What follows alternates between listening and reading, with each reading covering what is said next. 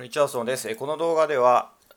メルマガにね、LINE に登録をしてくれた人に限定でお届けする特典ということで、まあ、幸せな人生を手に入れるロードマップというセミナーをお届けしていこうと思っております。よろしくお願いします。まずですね、このセミナーの趣旨とどういうふうにこのコンテンツをね、活用してほしいかということをお話ししたいんですけれども、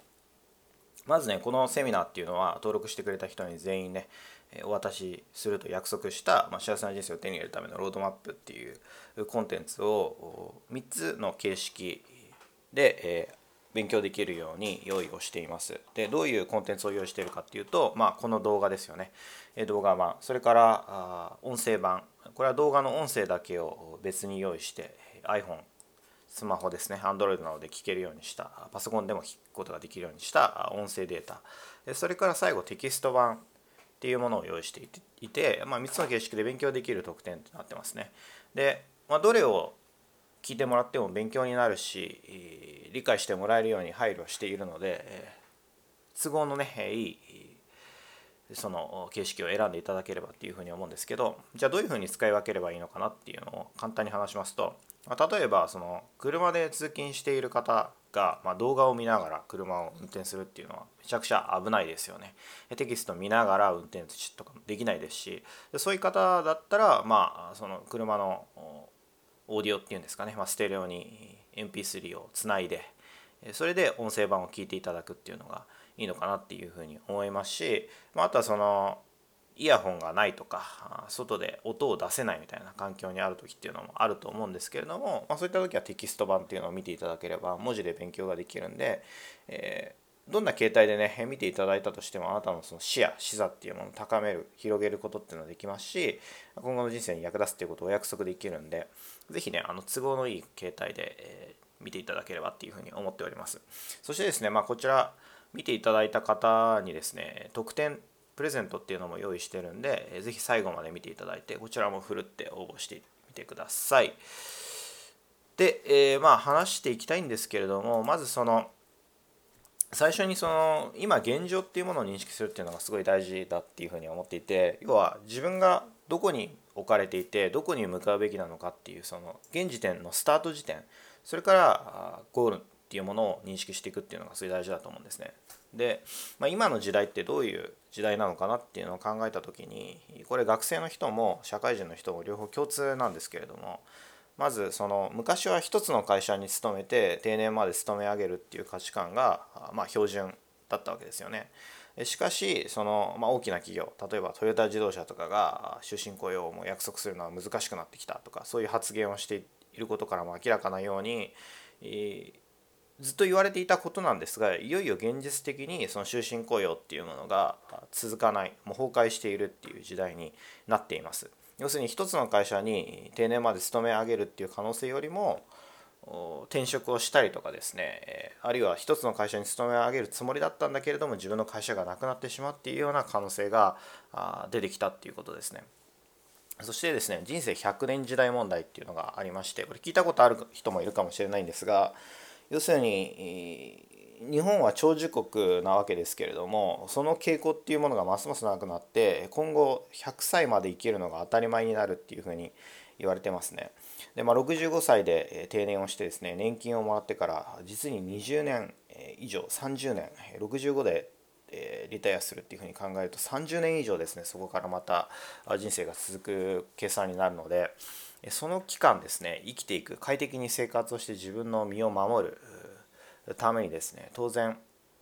健康っていうものもそうですし金銭的な問題ですよね住む家でありますとかまあとは体が不自由になってきた時のためにその医療費だとか本当に何が起きるか分かりませんからそういった備えが必要だっていうことなんですね。で3つ目の問題としては給与が上がりにくいっていうことですね。え1990年半ばをピークに日本人のその平均収入っていうものは上がっていないんですね。回復はしているんですけれども90年代半ばのピークにですね現在も到達をしておらず給料が上がっていないですね。会社勤めしている人っていうのは分かると思うんですが1年間じゃあ勤めましたと。じゃあ2年目給料どれぐらい上がりましたかって。そんなに一気に2倍になったり3倍になったりとか何百万何十万増えたりとかってしないと思うんですね。でそれは別にあなたが悪いんじゃなくてもう時代の流れというかあ社会全体がそういう方向で動いているっていうことなんですね。で給料が上がらないことの何が問題なのかっていうと昔はですね物価が安かったんですね。例えば僕が大学の頃っていうのはあまあ、今からもう10年以上前ですが15年ぐらい前かなになりますけれどもラーメンが1杯150円で食べることができましたね。学食に行くとね。だけど今学食で150円でラーメンなんて絶対食べられないと思いますね。学食でも普通にどうでしょうね。400円とか500円ぐらいはするんじゃないかなっていうふうに思います。要するに報酬として得る収入が変わってないにもかかわらず物の値段ですね。そういったものが上がっているので使えるお金は変わらないのに支払うお金が増えるっていうことですから物価が上がるっていうのは当然しんどくなってくるっていうことですね。でこういった状況の中においてですねちゃんとした大学を出てきちんと会社に勤めて仕事を真面目にやっていれば大丈夫なのかっていうその考え方自体は別にダメっていうつもりはないんですがそういう価値観だけで大丈夫なのかっていうのをまず問題提起をしたいんですね。そしてこういった時代の中で対策をしないと何も考えずに大学を卒業すると。何も戦略性を持たずに仕事を継続してキャリアを作っていけば大丈夫っていうような価値観だけで幸福になることはできるのかなっていうのをまず問いたいっていうことですねこのパートでは。そういった状況の中に僕らはあるってことです。で、えー、じゃあそもそも幸福っていうのは何なのかっていうところを一緒に考えていきたいんですがまあもちろんこれはその一概に言うことはできないんですね。人によって違うものなので。でまあ僕のその僕はどういうふうに考えたのかっていうところをちょっとざっくり簡単に話したいと思うんですけれども、まあ、僕はその学生時代その就職控えてど,、まあ、どういったことを最初社会に出るにあたって考えていたかっていうとまず朝起きた時にお腹が痛くなったりするっていうことが非常に多いのでまずいつでもトイレに行けるっていうのがすごい僕にとっては大事でしたね。それどういうことかっていうと僕は当時会社に勤めたことがなくてあの朝どういう生活をしたかっていうと朝お腹痛いのに我慢して無理して電車に乗って大学に通って途中で下車をして、え遅刻したことっていうのも何度もありますし就職した後例えばその会議とかってあったりするじゃないですか。そういう時にトイレ行きたくても言いにくいというか行きづらいなとか、まあ、そういうの不安でしたしもし営業の仕事とかに従事する場合であればそういった仕事をするのであればお客様の会社訪問中にトイレ行きたくなったらどうすればいいのかなってそういうのがすごい不安だったんですよね。でまあこれそんなんで悩むなよって思う人もいるかもしれないですけど、まあ、僕にとってはやっぱその行きたい時に、まあ、トイレに行ける自由っていうのはすごい重要でまずそこをクリアできるような人生を獲得したいっていうのをすごい僕は考えてました。で2つ目はやっぱりその収入ですね。やはりその収入が少ないことでいろんなことを妥協したり諦めたりだとか不自由を感じるっていうのがすごい嫌だと思っていたので、まあ、最低でまずその年収1000万っていうところにできれば20代で到達したいっていうところを考えていてまずこの2つがクリアできれば幸せになるんじゃないのかなっていうのをざっくり、えー、ぼんやりとですね考えていたっていうところがあります。でまあそこからまあ社会に出ていろいろ経験して今思うのはあ、まあ、この後話していくんですけど4つの自由っていうのが必要なのかなっていうふうに考えています。で、まあ、この4つの自由っていうのは、まあ、どういったものなのかっていうところを次のパートで話していきたいんですけれどもこの4つですね4つの自由が幸福につながっていくんじゃないのかなっていうふうに僕は考えていて、まあ、時間的自由精神的自由物理的自由経済ちょっとちゃってます。経済的自由の、まあ、この4つっていうのが大事なのかなっていうふうに考えていて、まあ、それぞれ解説していきたいんですが、まあ、その時間的自由っていうのはこれあのいわゆるそのエリートって呼ばれるような人たちがあまあ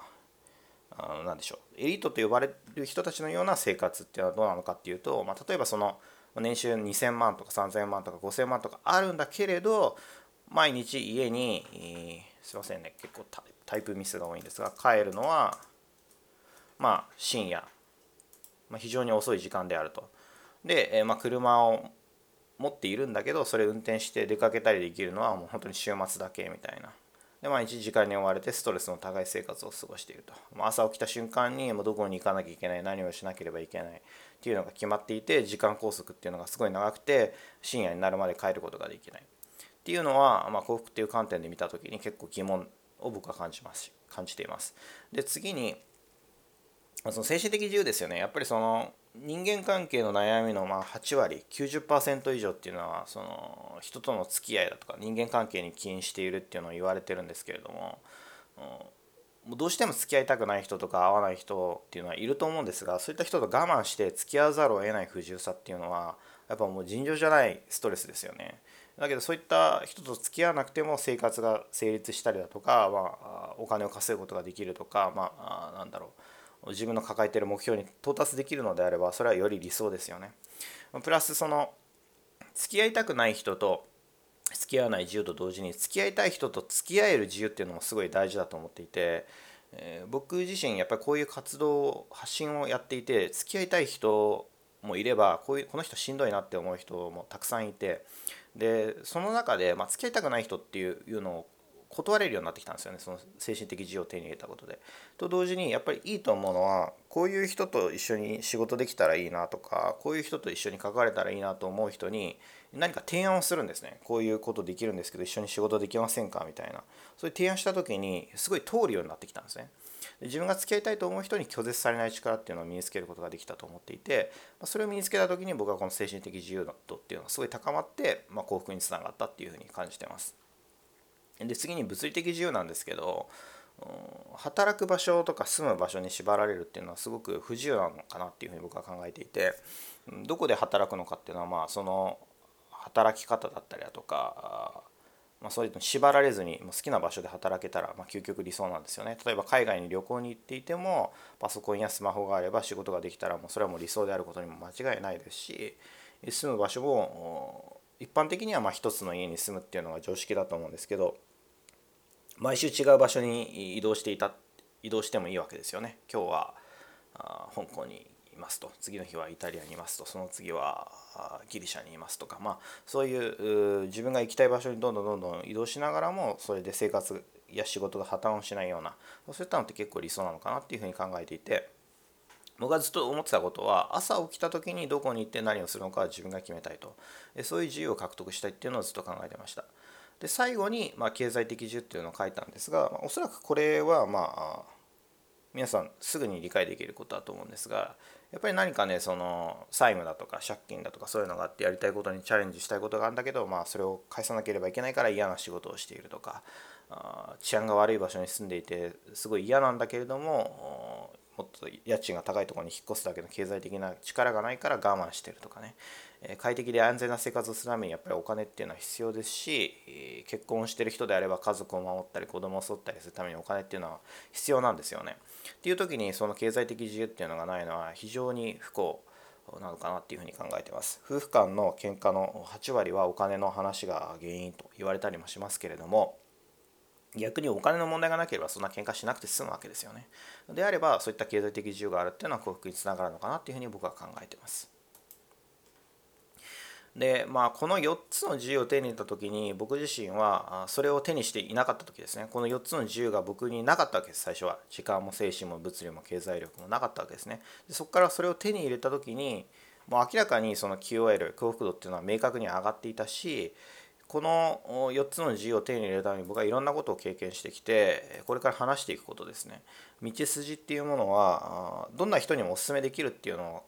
考え感じられてるんですよね。このやり方はうまくいくけど人には推薦できないなとかそういうやり方ではなくてこのやり方は稼げるし人との付き合いも生まれるけどでも自分の仲間を不幸にしたり人を陥れたりしなければいけないからちょっと人に提案できないなとかそういうやり方じゃなくてきちんと社会に対して価値提供して感謝されながら自分の可能性っていうものを広げることができるやり方だっていうふうに考えてるんでじゃあ具体的に何をやればいいんですか？具体的にどうやってやればいいんですかっていうところで、まあ、僕らが考えるこの4つの自由をにを手に入れることを目標とした時のロードマップがあればすごい便利ですよねっていうのを考えた。でそれでこういった自由度の高い人生を手に手にして幸福な人生を歩むためのロードマップっていうのを示していこうと思っていて。でこれをロードマップ実践してもらうことによってどうなるのかっていうと、まあ、一番の大きな特徴としてまず収入が上がりますよね。今の収入にプラス別の収入っていうものが出てきますしその収入が上がって幸福度が低い人生っていうのを歩む人がまあ社会ではかなり多いと思うんですね。会社で高い収入を得ようと思ったらま出世をするしかありませんと。で出世をするためにはその競争に打ち勝たなければいけない。なぜなら枠があるからですね。でそれで上がったら上がったでその裁量権が上がって責任が増してね、えー、みなし残業っていうのができてで残業代がもらえなくなって収入は上がってるんだけど責任や拘束時間が上がって実は QOL が下がるみたいなねそういったことっていうのもよく聞きますし、えー、そこを頑張ったところで収入は上がるかもしれないんですがそもそも椅子の数に限りがあるわけですよねその出世っていうのは。だから全員がそこに到達できるわけではないわけですよだから僕の主張っていうのは別に会社勤めっていうのはやめてくれなくてもいいですし会社ので働くことっていうのは否定とか全然するつもりはないんですけれどもその活動とは別に自分自身のそのできることっていうのを広げていってこの4つの自由を獲得していって、まあ、極端な話いつ会社クビになっても大丈夫なぐらいもう自分で自分の人生マネジメントできるようになった方がいいんじゃないですかっていうことなんですよ。でそういったロードマップを示していきたいっていうふうに考えてます。じゃあ具体的に今回はね、まあ、概要っていうことでものすごいはしょっているというかね、まあ、全体像だけのお話になるんですが、まあ、特定のところでねより具体的な話に興味がある人は勉強してほしいんですが、えー、大きく分けて5つのステップっていうものを歩むことによって、この4つの自由が手に入っていくっていうふうに僕は考えてます。でそれは何かっていうとまずステップ11つ目ですね需要のあるテーマで自分が取り組めそうなものを絞り込み何かしらの実績を作る、まあ、どんな分野でもいいのでまず実績を作るっていうことですね、まあ、例えば僕であればせどりっていうその転売があるんですけれども、まあ、ブックオフっていうお店に行ってその古本を仕入れてきてそれをネットで売るっていうところで最初ビジネスをスタートさせたんですね。でその実績がまあ、学生時代の段階でも月に20万円の利益を超えるっていうところに到達してたんでまずそういったところから実績が作れたわけです。で需要のあるテーマっていうのがここですごい大事であの需要のないテーマとかであのなんだろうなその情報発信をしてもやっぱりそれが受け入れられるまでに時間がかかったりだとか収益化が難しかったりするわけですね。でじゃあどうやって需要のあるテーマを絞り込むのかっていうことなんですけどその分野にライバルがいたりだとかあその分野でものすごい稼いでる人ですね。大きな収入を得てる人がいるジャンルを選ぶのがいいです。でまあ具体的にはその特定のところでどういったものをやるのがいいんじゃないのかって話していくんですけどまず絞り込んで実績を作りますね。別にこれはあの警戒される方もいるかもしれないで言っときますけど背取りやれとか転売やれとかそういう話では全然なくてあなたが興味があってあなたが取り組めることをやってくれていいんですよ。あなたが例えばね、えデザインがすごい好きで、フォトショップとかイラストレーターっていうのがありますよね。そういったのができたりだとか、あなたが動画編集ができて、えー、そういうのをちょっと勉強、もっと勉強して仕事にしてみたいとか、そういうふうに思うのであれば、そういったのを深めてくれていいわけです。そういった具体的な例を、まあ、特典でもっと掘り下げて話していきたいと思ってるんですけど、それを実践しながら、まあ、Twitter っていう SNS があると思うんですけど、そこで情報発信をしていくっていうのがいいかなっていうふうに考えてます。で最初にまあブログとか YouTube とか作ってやががっつりやっていくっていうのでも全然悪くないんですけどまずはブログ作るのも結構ね難しかったり大変だったりいろいろ時間がかかったりとかして続かない人が多いんでそうじゃなくて簡単にアカウント作れてもう作った瞬間からまあ情報発信っていうのができる Twitter で情報発信をしながらこの段階でも例えばそのプログラミングの勉強を始めたとしたらプログラミングのその勉強を始めたことを実際にやったことだとか今日や取り組んだこと今日悩んだこと今日新しく見つけた課題とかそういったのをアウトプットしていくといいと思うんですねツイッターに。そうすると同じ目的を持つ仲間とか、まあ、一歩先を歩いてる先輩とつながることができるんですね。自分でフォローをしてもいいと思いますしつぶやいてると、まあ、誰かからリプライ返事が来たりだとか向こうからフォローしてくれたりとかそういうのが起きるわけですね。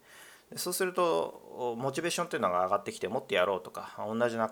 目標を持ってる仲間がいるんだっていうのが分かってきてより活動に弾みが出ると思うんですね。やっぱり一人で頑張るのもいいんですけどチームというか同じ目的を持って活動してる人がいる方が頑張れるんじゃないかなっていうふうに僕は感じててその何かね新しい勉強をしたりだとか活動を始める時ってものすごい孤独で続けるのがすごい難しいんですね。で続けられれば逆に言うともうほとんど成功したも同然なのかなって僕は考えててそこのハードルをとにかく続けられないハードルをですねえはあのなんだろう続けられないっていう問題を解決するためにねまずはそのツイッターで情報発信をしながら勉強したことを出力してそこでま同じテーマで頑張る人とつながるっていうのがいいと思ってます。でそれを勉強しながら例えばプログラミングだったら勉強したその技術を使って仕事を受注っていうのをやっていくんですけどある程度大きめの実績が出ますよね例えば仕事で5万円の案件受注できましたとか10万円の案件受注しましたとかそれでもう実際に稼げたと。実績が出たタイミングでブログとか YouTube に着手、まあ、これ全部やれっていうことじゃなくてできることからやっていけばいいと思うんですけど本格的な情報発信を開始するんですね。でそうやって情報発信をしていくとそのあなたが5万円を稼いだそのスキルというか、まあ、どういうふうにしてお客さんにアプローチしてどうやって仕事を取ってどうやって仕事をこなしたのかそもそもプログラミングどうやって勉強したのかとかそういった、まあ、一連の0から1ですよね。で1から10にする流れですよね。それを知りたいって思う人っていうのが集まってくるんですね。それ見込み客っていうんですけど。で見込み客が集まってきたら見込み客の人たちに対してまあ、自分がやってきたやり方を教える、まあ、コンテンツだとか、まあ、コンサルティングサービスですよね。そういったものを販売して収益化っていうのを行います。でその収益化を行っていくことによって自分がそのコンテンツっていうのができるんですね。例えば僕だったらまあ、今回だったらまこういった動画を一度作ったらもうそれはもうずっとこの動画が再生されるわけですよね。そういったところで自動化できますしあなたがプログラミングのスクールの選び方っていう動画とか記事っていうのを作ればもうそれがもうずっと自動で動いていくわけですよね。でそうやってもう一連の営業活動だとか勧誘活動っていうものを自動化することができるんですね。でこの LINE もそうですけれども自動でメッセージっていうのが流れるようにプログラム組んであるわけですよね。でそういうふうにすれば営業活動っていうのを自動化できるのでで自動化をすると何がいいのかっていうと毎回ですねそのお客様にアップを取って営業して契約をしてっていうその一連の流れを全て自動化できるんで生み出す時間っていうのが生まれるんですね。自分で生み出せるんですね時間を。自分で手動でやってたら毎回毎回それに1時間2時間ってお金かかるんだけどシステム化をしてしまえば仕組み化をしてしまえばそれに費やす時間っていうのはゼロにすることができるんですね。でそのゼロにすることによって時間が生まれると何が素晴らしいかっていうと自分がまたもっと難しいことだとか新しいことを学ぶ。要するに自分を高める。自分のステージを高めることに対して時間っていうのを使うことができるようになると。でこの流れを繰り返していってほしいっていうのが今回のセミナーの趣旨になります。どういうことかっていうとまずその需要のあるテーマで実績を作るっていうところを決めますよね。でその分野をまず勉強します。学ぶ。で学ぶっていうのをやったらその分野で実績を作りますね。で実績を作ったらまあ、実績を作りながらあるいは作った段階で発信を開始しますねで発信をしながら集まってきた見込み客に対してその商品やサービスを販売したりあとはプログラミングとかだったらプログラミングスクールの紹介とかもできますよね。まあ、そういったのを紹介して、まあ、アフィリエイト報酬っていうのを得るっていうのを一連の流れをま自動化するっていうことですね。で上記を繰り返すことによって、えー、収益が自動で発生するようになりますしその営業に対して時間を使わなくてよくなりますし集客っていうものもね自分で毎回やらなくてもいいわけですよねセミナーを開いたりだとか人に声をかけたりとかそういうことをしなくても勝手に集まってくるようになるわけですね現にこの LINE っていうものも僕があなたに直接声をかけてこの LINE に登録してくれませんかってなんだろうなその街で声をかけたとかそういうことではないんですよね。何かしらの形で僕のこのメルマガねこの LINE を知って登録をしてくださってで今この動画を見ていただけているっていうことなんですよね。で、え、まあ、僕はそういった一連の流れを自動化できてるわけでこの瞬間においても別のことができている。要するに自由な時間が生まれてるわけですよね。で僕はそこで新しいことを勉強したりだとか新しい仕組みを作ったりだとかそういうことをやることによって、ま、収入を右肩上がりで伸ばすことに成功してるってことですね。で、まあ、これを繰り返していくことによって、まあ、この4つの自由ですね時間精神物理経済の自由っていうものが手に入っていくので、まあ、ビジネスが安定していきますしビジネスが安定するっていうことはどういうことかっていうとあの会社に一切依存しないっていうことですね。そしてまあその長生きだとかその終身雇用の崩壊だとか、まあ、物価上昇っていったリスクに対しても対応できるようになるんで、まあ、必然的に幸福度っていうのもそれに伴ってより柔軟に対応できるわけですから上がっていくっていうことが言えるっていうふうに僕は考えてます。なのでまあまとめますと、まあ、幸福の度の高い人生っていうのを得たいっていうふうに思ったらまずはこの4つの自由っていうのを意識していただいてそれを手に入れるためにまずは勉強していくってことですね。でその勉強しながら情報発信っていうのをしていくと。で情報発信をして集まってきた見客に対して商品を販売したりだとか紹介をして稼いでいくっていうのをやりその流れを自動化するっていうことですね。でまあこの話っていうこと自体は別に特別ではなくてもしかしたら人によってはそんなの知ってるよみたいなあの分かってますよみたいなことを感じた人もいるかもしれないんですがあの知っていることとできていることの間には大きな開きがあるんですよね。例えばこの話僕は知っていて発信できていてでしかもその発信をして収益化することに成功してますよね毎月自動で収入が何百万も発生しているっていうこの動画を撮ってる時点でですけれどもねそういった状況なわけですからしかしおそらくあなたはそういった状態には到達してないと思うんですよね。到達してない人の方が多いと思うんですね。でやっぱそれは分かるんですがそういうふうにあの思ってしまう気持ちは。それはやっぱりできてないっていうことなんでまずやってみるっていうことですね。何をやってほしいのか需要があるテーマを見つけてくださいと。でその中で自分が取り組めそうなこと続けられそうなことっていうのにチャレンジしていきましょう。でチャレンジしながら発信をして実績を作りましょうと。で発信を続けてそれを収益化していくっていうことですね。で僕が今やってる活動っていうのも突き詰めれば、まあ、このテーマ見つけて勉強して実績作って発信するっていうこの3つか4つのステップですね。ここに集約をされていくんであの結局同じことなんですね。それの分野はどんなことでもいいんですね。英語の勉強だったらその英語の勉強でいいと思いますし、えー、なんかその資格とかあるのであればね他にその資格とかの勉強とかでもいいと思いますしあとはスポーツとかですよね。スポーツとかで需要があるそのスポーツの伸ばし方ですかねゴルフのスコアの伸ばし方とか需要あると思うんですけどそういったの飲んでもいいと思いますしまあプログラミングとかあとは動画編集とかそういったの何でもいいと思うんですね需要があればね。で、えー、新しいことに挑戦したりその継続するっていうのは全然簡単なことではないですよね。えー、分からないことだらけなんで不安もあるし、えー、いざやってみたけど挫折したみたいなあなたも経験あるんじゃないかと思うんですよね。僕も何度も経験があります。で、えー、まあ例えばそのプログラミングとかね、えー、ブログとか、まあ、そういった分野によっては結果出るまで年単位で時間かかるようなことっていうのもあるわけですよ。だから実際にそのブログ作るところまでは行きましたと。プログラミング勉強するところまでは行きましたと。だけどそこで途中で嫌になっちゃってやめましたみたいな人も多いしブログ作るところまで行って発信するところまで行ったんだけどツイッター作るところまで行ったんだけどその発信が続かずに挫折していくっていう人も実は少なくないですねそういう人の方がむしろ多いだけどこれって逆にチャンスだと思っててなんならその、まあ、僕は偏差値もともと35で大学生を25歳までやってたって言って、まあ、世間的に見ればかなり落ちこぼれの部類なんですけどじゃあ僕よりも多分あなたの方がその偏差値も高いだろうし学歴も多分高い人の方が多いんじゃないかなっていうふうに思うんですよね。だけどじゃあどっちが収入高いんですか？どっちが幸福度高い人生生きてるんですか？っていうのを聞かれた時に現時点ではね現時点ではおそらく僕の方が一歩先を行ってしまっているんじゃないかなっていうふうに思っていてそれって何が違いを分けたのかって僕より学歴の高い人でも続けられなかったりとかって普通にあるわけですよ。で、えー、挑戦しなかったりとかねもう今の仕事があるからいいよっつってやらなかったりとか、まあ、そういった人の方が多いわけやらない人の方が多いわけですよ。だからこそ継続っていうのにはすごいチャンスがあると思うしチャレンジできるっていうそのメンタリティーにもすごいチャンスっていうのが生まれるっていうふうに思うんですね。でまあ今話してきた通り世間的にかなり遠回りのスタート地点から始めた僕ですら結果出すことできてるんですね。ただ決して楽ではないですね。それはちゃんと最初に言っておきたいです。発信を開始した情報発信っていうのを開始したのが大体2012年頃なんですけどお客さんが安定的についてお金稼げるようになったのが、まあ、2015年頃なんですね。なんで売れるまでにやっぱ3年ぐらい物覚えも容量も悪くてノウハウもなかったですし教えてくれる人もいなかったんでちゃんと。3年ぐらいかかりました。しかしそういった遠回りをしたんですがそこで掴んだコツや実績をもとに、え、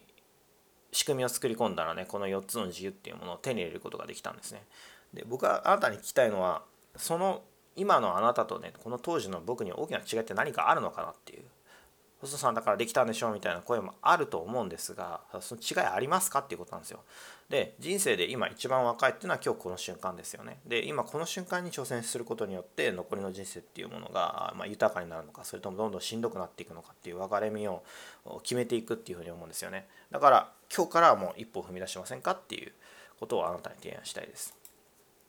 で今回のねセミナーっていうのはま以上になりますね。最後まで見ていただきありがとうございます。でまあ僕が幸福度の高い人生を歩むにわたって実行してきたことをまあかなり圧縮してねあのここまで短くするのすごい難しかったです正直。もっと話したいです踏み込んで。で簡単なことではなかったです。でもしこのセミナーがすごい勉強になったりだとかすごい知らなかったとかね新しい視座を得る上で有益だったっていうふうに感じていただけたのであれば是非ねあの感想提出っていうのをねこの後やってみてください。感想をねもうどんなことでも結構なんでね意見を出すフォームっていうものを作っておくのでそこから送信をしてください。でそのセミナーの感想をねフォームから出してくださった方にもしも僕がゼロに戻って発信をやるとしたら何からスタートしてどのように伸ばしていくのかっていうのを、まあ、より先ほど話したようなことですよねどういったやり方があってどういったメリットデメリットがあるのかっていうのを詳しくね詳細にまとめたレポートっていうのを配布していこう配布していくので是非ねこれを読んでいただきたいそうすることによってより具体的なところっていうのがさらに理解深まるんであの非常に役立つと思います。でこのレポートを読むことによって、まあ、伸びしろがある分野ってどうやって見極めればいいのかなとか今後育てていく上で身につけておいた方がいい考え方とかねそういったものを身につけることができるんで是非ねせっかくここまで見てくれたのであればこれも持ち帰っていただければと思います。この当セミナーとねこの特典セットで復習していただくことであなたの今後の活動に役立ちますので是非特典も手に入れてみてください。ではね今回のセミナー以上となりますね。引き続きまた LINE でね有益な話をあなたに毎日送っていこうと思いますので是非お付き合いください。ありがとうございました。